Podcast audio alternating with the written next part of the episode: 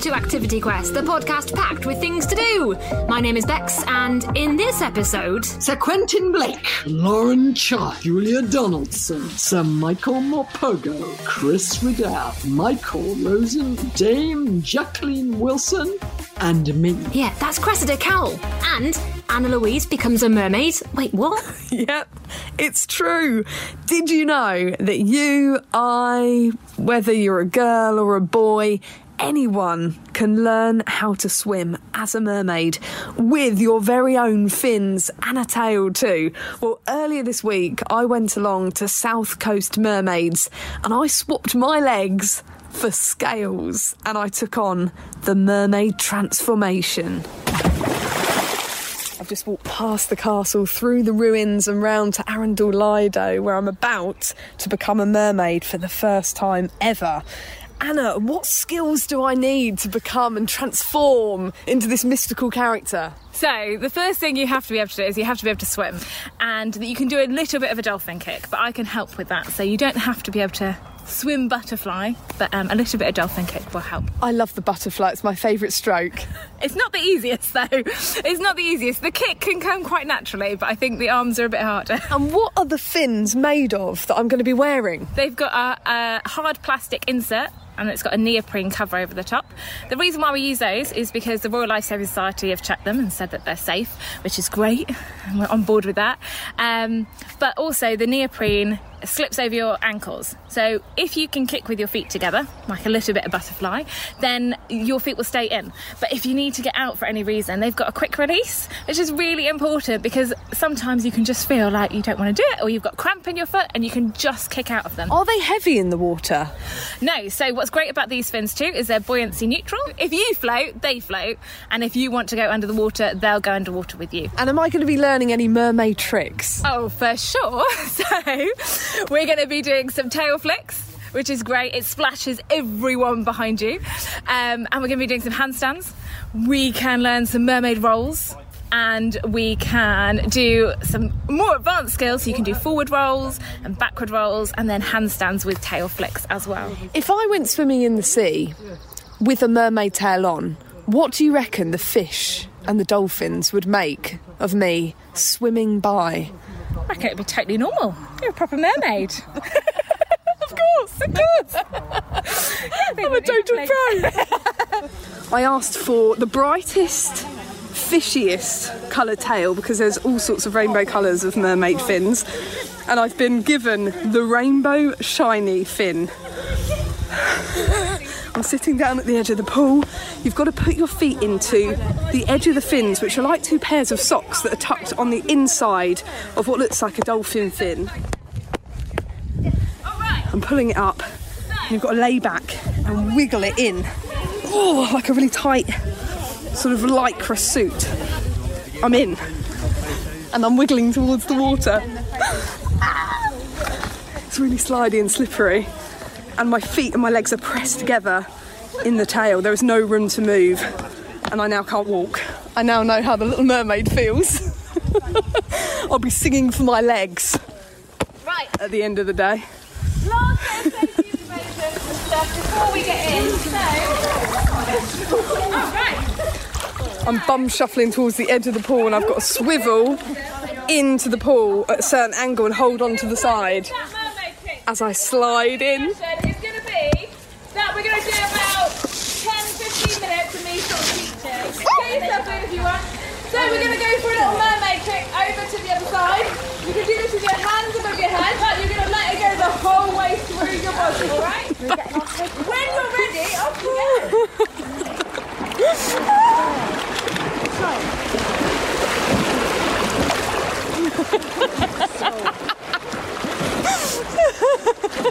to breathe, you're going to do breaststroke arms. So you kick, kick, kick, and then breaststroke arms to breathe, which will make things a lot easier. I've just done my first lap as a mermaid and it's really tough trying to keep your legs completely strapped into this tail and move at the same time and get deep down diving low.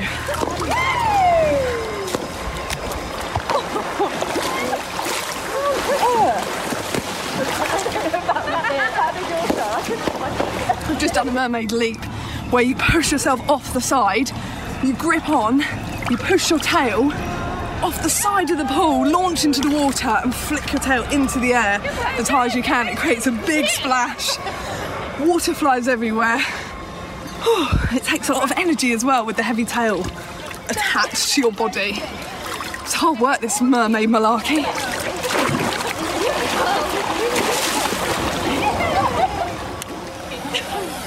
Right now, I've got a drone buzzing above my head, which sounds like a giant bumblebee, taking videos from overhead, capturing the moment that our tails pop out of the water, and then we get to do our big mermaid lunge and flick our tails, sending water droplets right the way across the pool. I'm going to give it another go and dive back in. I've got my legs back. and it feels so bizarre. I feel like I should be a mermaid forever, Anna. I'm uh, that was just the most surreal experience and I don't want to leave it behind. I think I could spend all night long swimming up and down with my fins. I'm sad to let them go. Is that how everyone feels after a mermaid session? It's just magical, isn't it? It's just magical and it's so much fun. But take us back to the beginning. What inspired you to launch these classes? So, I'm a primary school teacher originally and a swimming teacher because I love them both. But I kept seeing children, and especially girls, drop out of swimming once they learned to swim. And I was looking at why, because there's so many opportunities from diving to synchronized swimming to, you know, competitive swimming. And it became really clear that they found swimming boring and they didn't just like swimming up and down and doing lengths. So I wanted to have something that was fun and kept them active and just enjoying the water again. And mermaid and merman swimming was the perfect solution. If you look at a lot of activities and activities especially for girls a lot of them are really competitive so even netball you know badminton tennis they're, they're all competitive sports but this is something that just is fun and it just brings joy, I believe, to people's lives. So, if you didn't know, Disney are re releasing The Little Mermaid as a live action film. So, that's going to make things really popular again. But also, I'm seeing children a lot of girls that have seen my mermaid classes that I know will want to do it and actually have a real incentive to learn to swim because obviously I can't take children until they can swim. So it provides a real incentive like this is going to be a treat once they learn to swim. If someone's listening right now and they think, oh, I want to be a mermaid for the day, what can they do? So, learn to swim first. That's the most important thing. So, really get good at swimming. And there are loads of swim schools all around, and they're opening back up again now, which is fantastic. So, once you can swim, then you can look for your local mermaid swim school. So, I work with Swim England and the Royal Life Saving Society, and they work with Fin to Fit. So, there's kind of an umbrella of companies, and we run classes all over the country.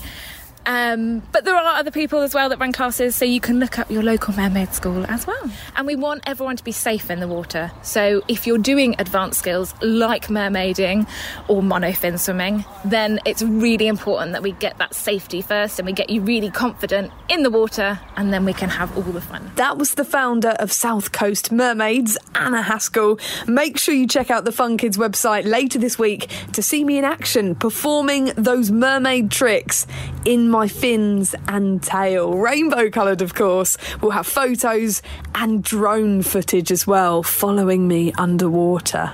Wow, thanks, Anna Louise. Remember, the rules on what we can and can't do changed recently, but you should still check before you travel, book in advance, and always follow the guidance wherever you are. And whatever you get up to, whether it's becoming a mermaid or something else entirely, we want to know! You can leave us a five star review wherever it is you're listening to this, or get in touch at funkidslive.com slash activityquest. We'll read your comments next week, just like this one from Tiger Eye 104 on Apple Podcasts. Now, Tiger Eye says, This is such a good podcast. It helped me get through lockdowns and it's made me laugh a lot. I love Bex and all the Fun Kids presenters. You're all so funny. And then, like, a bunch of emojis, but really the most important thing in that message is that Tiger Eye says they love me. Thank you very much. Uh, now, if you do love me as well, or if you want to leave a review, uh, just go online to wherever it is you're listening to this, and of course, make sure you share Activity Quest with a friend. Now, if you can't become a mermaid, here's what else you could do. Enjoy live shows and feel good films from the safety and comfort of your own private patch. It's called the Alfresco Theatre. You'll be served food from some of the UK's finest chefs, including Tom Kerridge and Rick Stein, offering a tasty mix of big screen movies, comedy gigs, live music, and shows, including family favourite The Gruffalo, live on stage. There are six locations from Bluewater in Kent to Blenheim Palace and more. TheAlfrescotheatre.co.uk to find out more. If you're in London, there's a massive outdoor art exhibition happening right now. It's so big that it spans neighbourhoods Mayfair and Belgravia.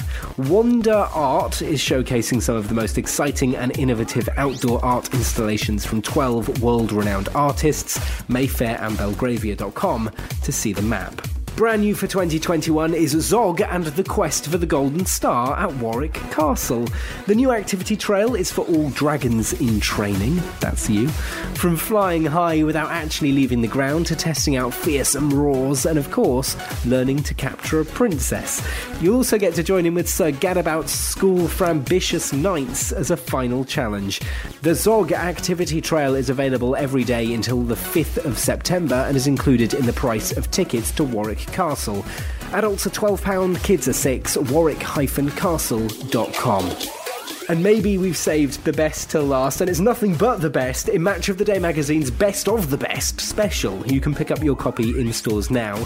Check out the 50 greatest footballers of all time, relive the top 10 most magical moments in World Cup history, and discover which players make the best ever Premier League 11.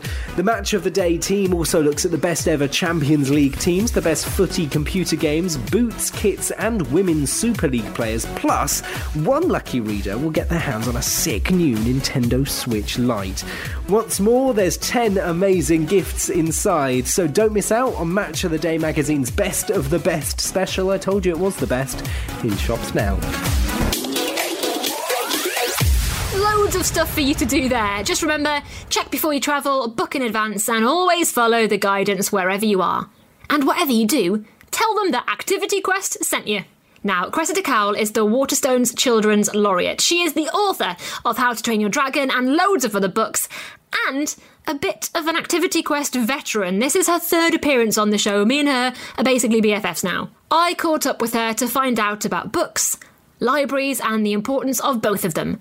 She's written a letter to the government to ask for more money for books and librarians. I have backup. It's it, all all the former laureates. It's the first time um, this this really happened that all the literacy charities, so Book Trust and um, Book Trust and uh, the Centre for Literacy in Primary Education and um, uh, the National Literacy Trust, all all of them, the School Library Association, they've all called for, for a figure from the government um, to the Prime Minister. We wrote the letter to the Prime Minister, a figure to for school libraries um, that of 100 million pounds a year that will be ring fenced that has to be spent on, on school libraries extra so that schools can buy books that look like sweets, not Brussels sprouts, so that schools can have a school librarian, uh, you know, or, or somebody in the staff at the very least on the staff who's trained at getting the right book into the hands of the right child at, at the right time, so that schools can develop a reading culture,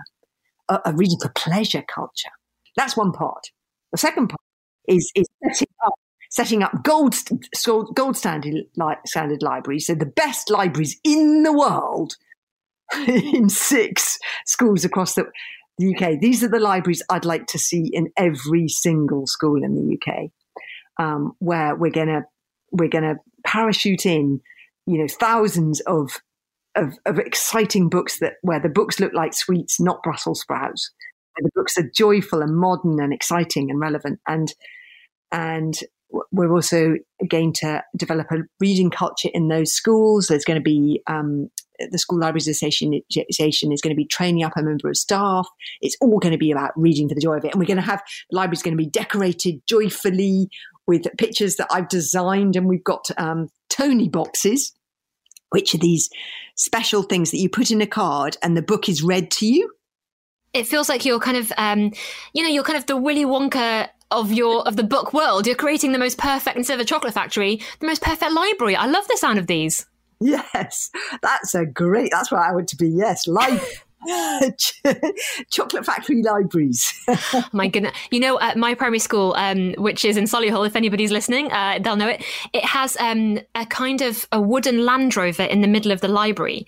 And so books were stacked in the trailer at the back. And then it was like a race. It was the most exciting thing in the world to get to read and to get to read in the middle of a, a fake Land Rover. And you know, it was, it just added an extra excitement. And I think anything you can do to make books more exciting is brilliant that's just so imaginative. You see, that's that's what it's about. It's about making books joyful things because all the statistics statistics are about that. that. They're about reading for pleasure, reading for the joy of it.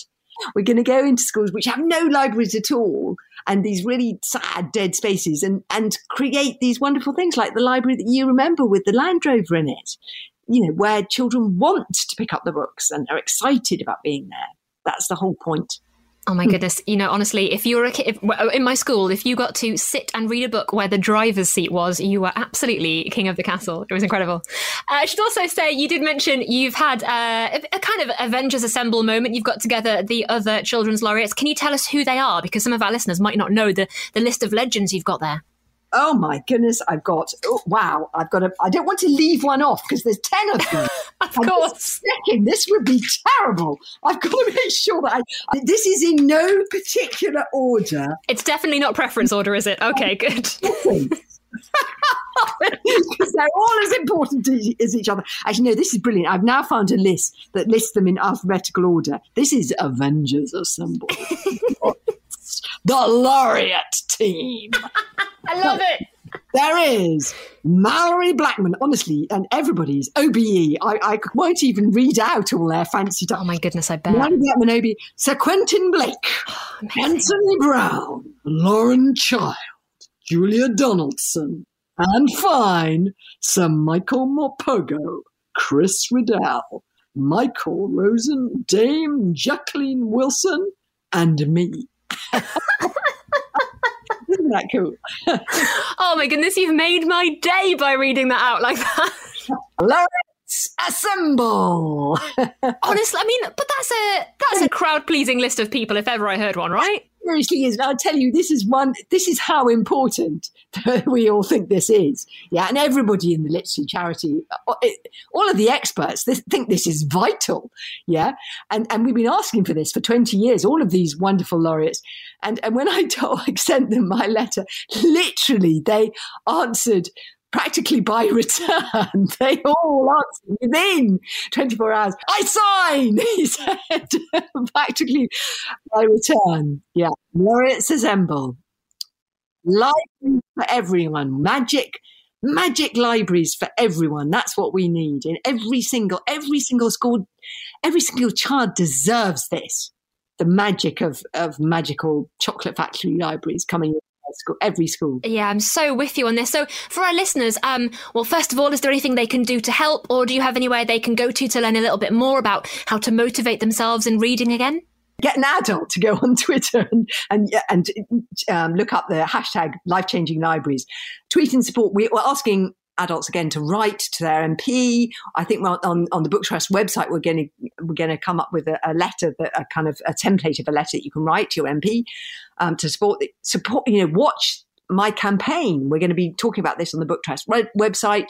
Um, these six schools who are going to have these chocolate factory gold standard um, school libraries. It was so great to catch up with Cressida.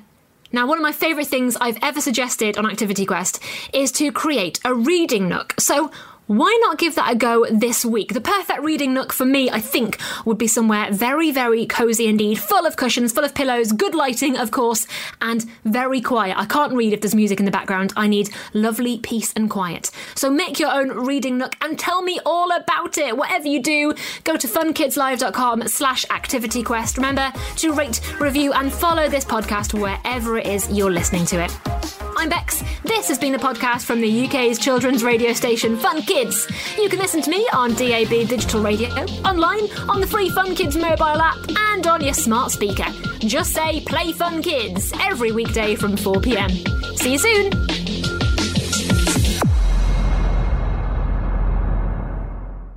So that was a podcast from the children's radio station Fun Kids. Listen on DAB digital radio across the UK or online at funkidslive.com.